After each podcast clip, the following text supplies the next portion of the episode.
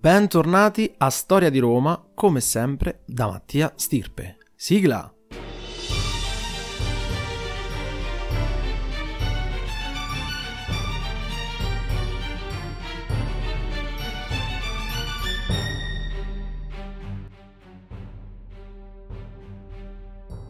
Prima di cominciare vi invito a seguire la pagina Instagram di questo progetto dal nome Podcast Storia di Roma vi invito inoltre a supportarmi per potermi aiutare a proseguire questo progetto che senza un vostro aiuto potrebbe terminare date le numerose spese per la creazione degli episodi e per l'acquisto dei libri. Potete darmi una mano andando su Patreon all'indirizzo www.patreon.com slash storia di Roma. Grazie mille a tutti quelli che intendono aiutarmi.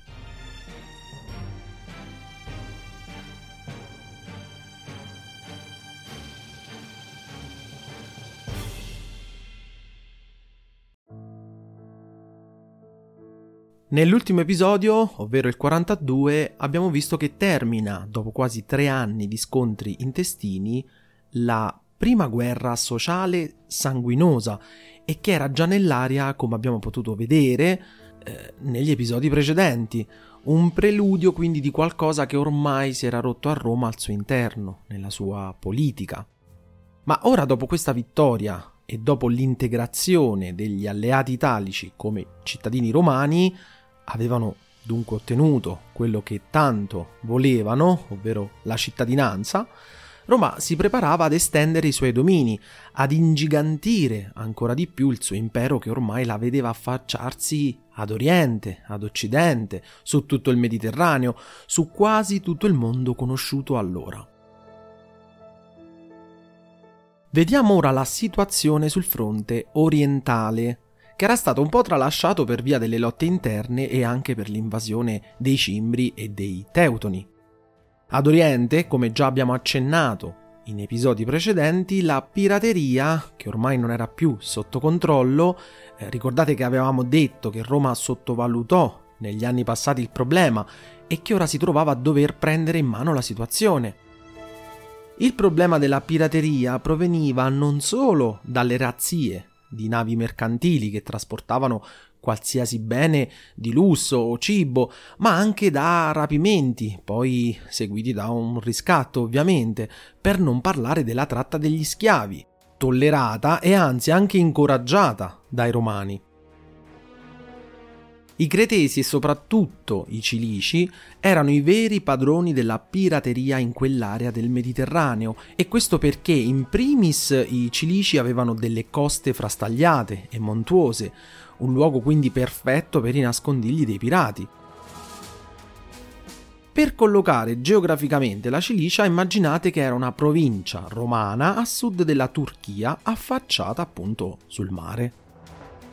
Ma tornando al problema di aver avuto tenuto per troppi anni gli occhi chiusi su questo problema, appunto, si può dire che Roma, proprio in quella zona, dopo la guerra siriaca, non aveva mantenuto flotte importanti che avessero potuto tamponare o, eh, se non debellare proprio la pirateria.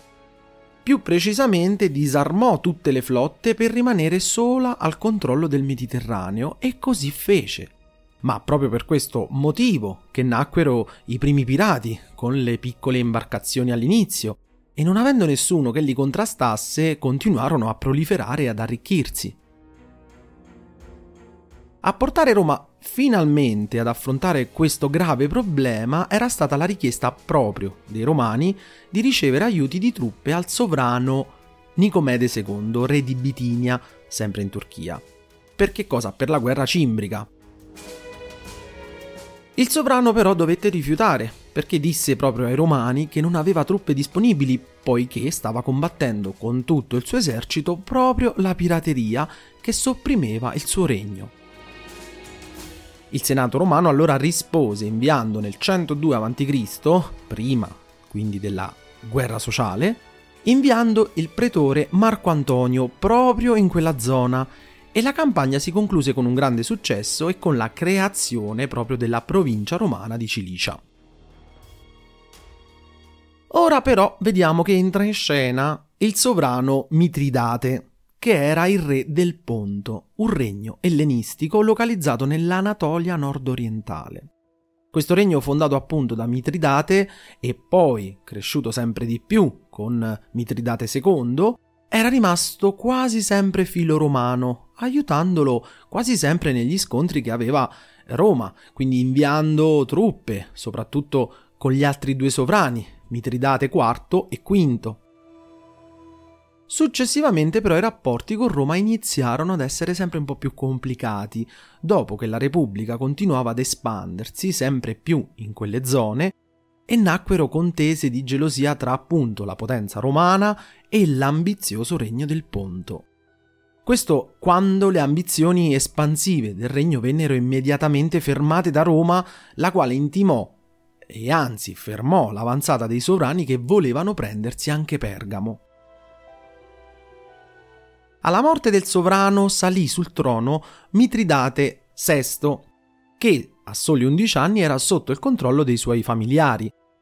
Dopo essere divenuto maggiorenne però non tardò a sbarazzarsi dei suoi cari per prendere il potere tutto per sé. Ora il sovrano voleva continuare ad espandersi e vedeva Roma l'unica che poteva realmente ostacolare il suo volere e quindi non tardò a prendere iniziative che porteranno, vedremo, alla guerra. Approfittando dello scontro di Roma in quel periodo che aveva contro Giugurta, Mitridate assunse rapidamente il controllo di tutte le coste del Mar Nero, da Sinope al Danubio, compresi i territori delle città greche ed il ricco distretto di Crimea. Poco a poco, nell'orbita del Ponto, furono inglobate anche la Galazia ed infine la Cappadocia, due territori dell'Anatolia centrale. A questo punto Roma intervenne e mandò Mario in persona, il quale ammonì verbalmente il sovrano e eh, gli disse che se non avesse immediatamente abbandonato la Cappadocia, Roma sarebbe intervenuta militarmente.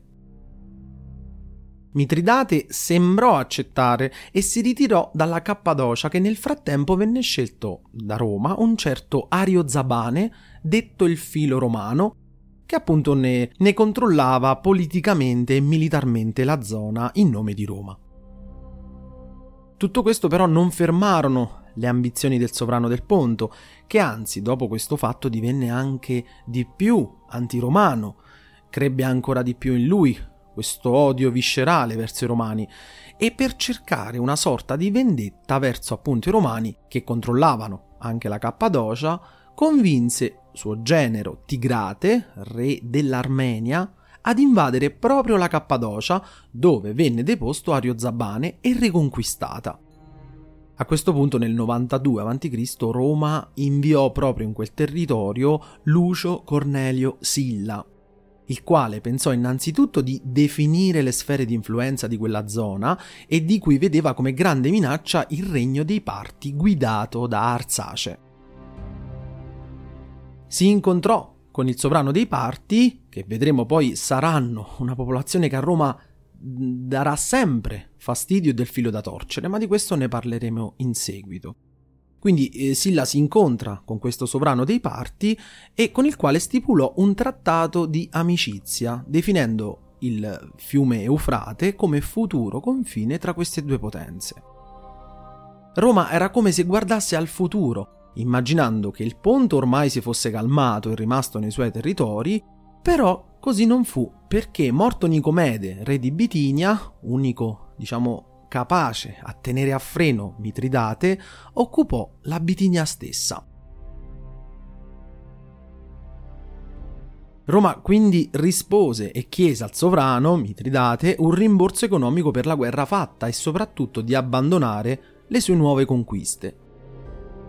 Mitridate allora questa volta però reagì forte di un esercito di circa 150.000 uomini e ben addestrati, sconfisse addirittura le forze romane, che erano ovviamente in inferiorità numerica in quella zona, dove vi erano solo piccole truppe, eh, appunto raccolte in quei territori e dove Roma aveva le sue province, ma non un forte esercito o legioni lì sul territorio.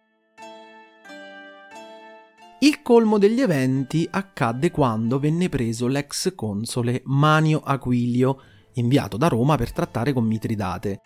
E dopo averlo fatto sfilare per il Regno del Ponto come trofeo di guerra, fu ucciso versandogli in gola dell'oro fuso. Una pratica molto diffusa in quelle zone che vedremo anche essere utilizzata dai parti, successivamente sempre contro Roma. Tra i vari magistrati romani si salvò solamente un certo Caio Cassio che si rifugiò nell'isola di Rodi che si difese molto bene contro l'invasione delle forze pontiche, che non fermavano ad assaltare altri territori. A parte Rodi e qualche altra piccola eccezione, quasi tutti. What's the easiest choice you can make? Window instead of middle seat? Picking a vendor who sends a great gift basket? Outsourcing business tasks you hate? What about selling with Shopify? Whether you're selling a little or a lot, Shopify helps you do your thing, however you cha-ching. Shopify is the global commerce platform that helps you sell at every stage of your business. From the launch your online shop stage to the first real life store stage, all the way to the did we just hit a million orders stage. Shopify's there to help you grow. Whether you're selling scented soap or offering outdoor outfits, Shopify helps you sell. Wherever and whatever you're selling, Shopify's got you covered. Sign up for a $1 per month trial period at shopify.com slash try. Go to shopify.com slash try now to grow your business, no matter what stage you're in. Shopify.com slash try. Il territorio dell'Anatolia passò in mano di Mitridate, che addirittura si sentì così potente da emanare l'ordine che le polis greche, in mano romana, erano libere dal controllo romano. Non solo, Mitridate fece sterminare in tutta la provincia d'Asia tutti i residenti italici e romani. Le fonti ci parlano di circa 80.000 persone massacrate.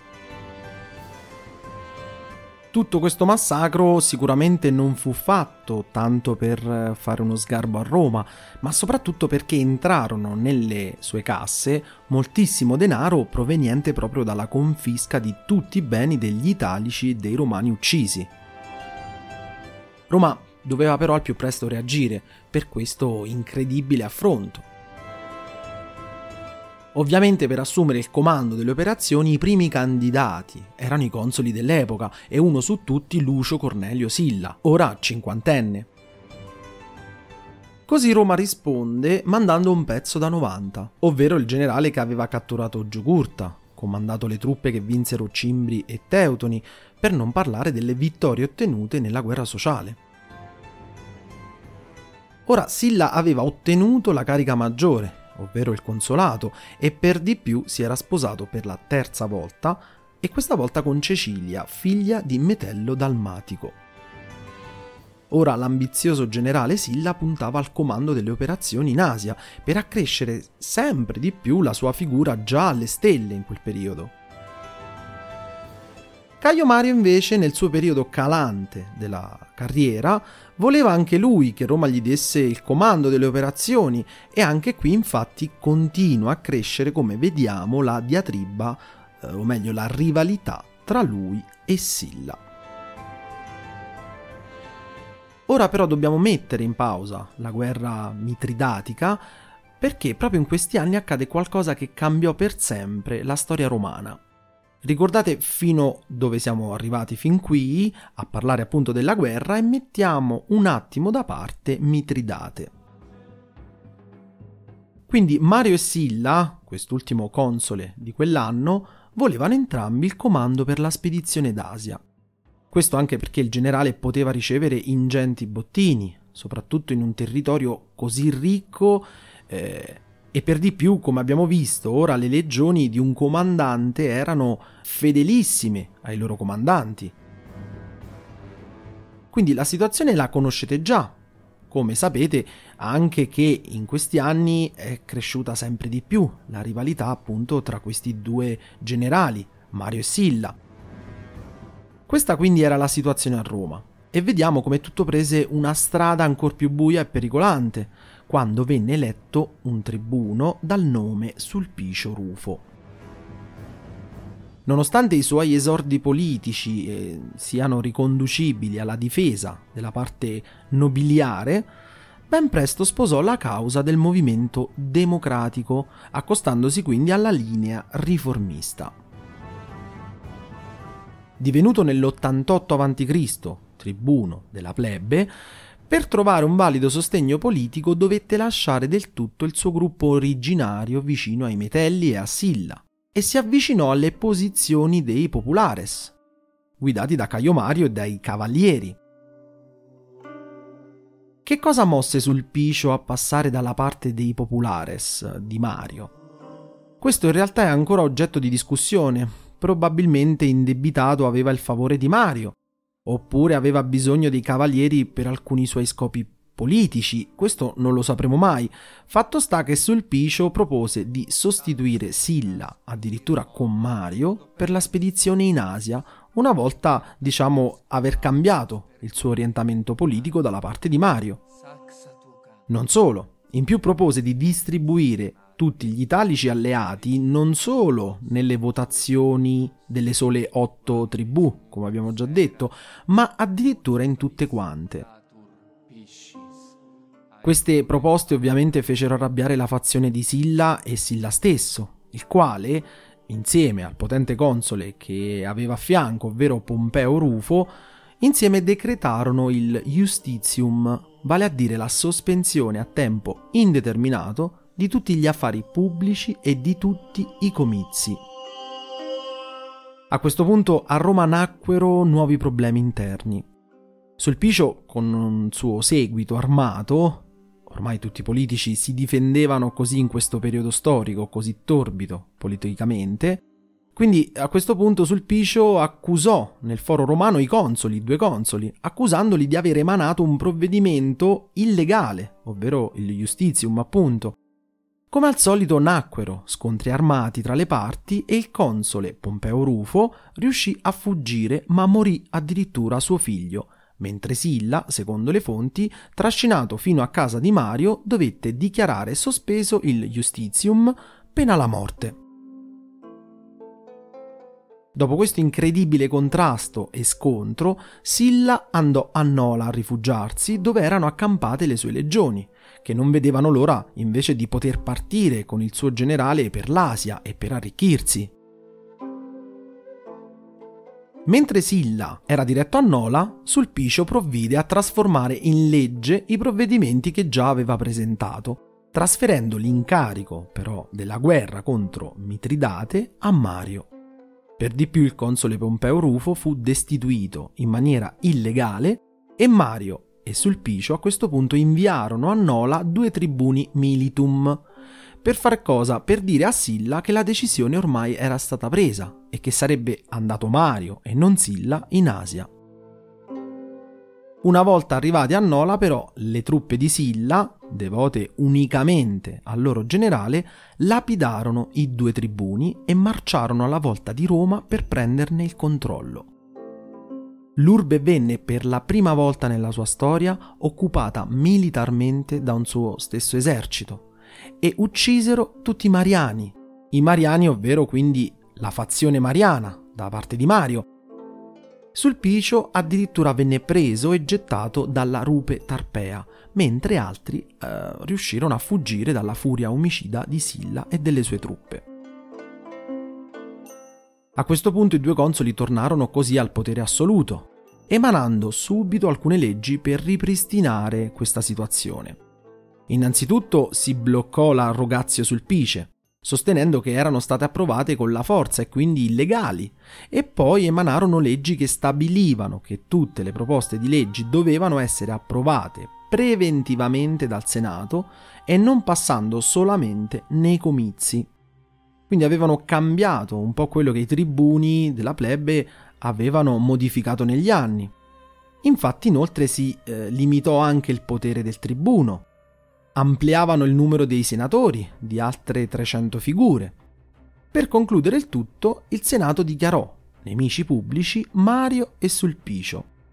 Poi abbiamo visto che verrà giustiziato Sulpicio stesso e ne confiscarono tutti i beni.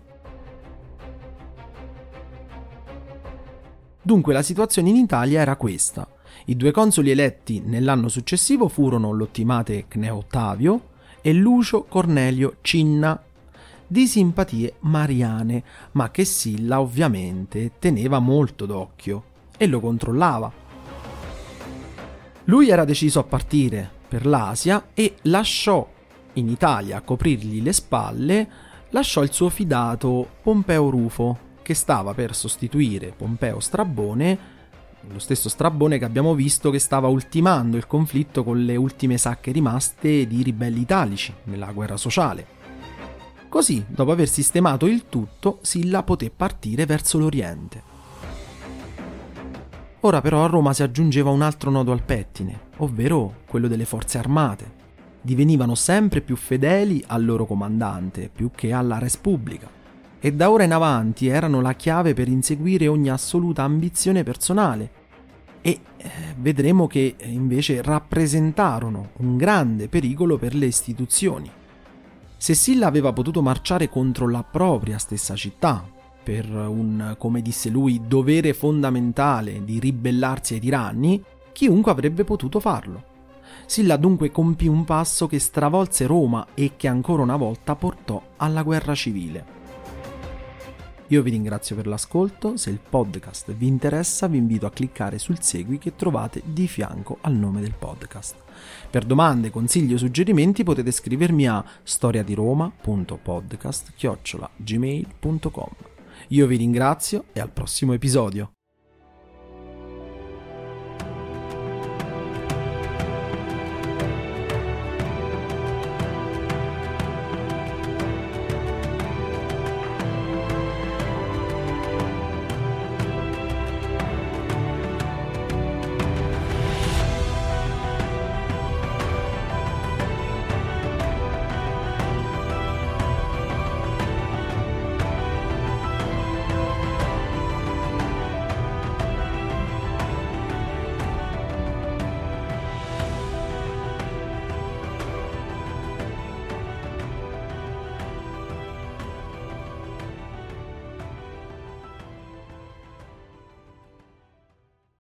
You know how to book flights and hotels. All you're missing is a tool to plan the travel experiences you'll have once you arrive. That's why you need Viator. Book guided tours, excursions, and more in one place. There are over 300,000 travel experiences to choose from, so you can find something for everyone. And Viator offers free cancellation and 24 7 customer support for worry free travel. Download the Viator app now and use code Viator10 for 10% off your first booking in the app. Find travel experiences for you. Do more with Viator.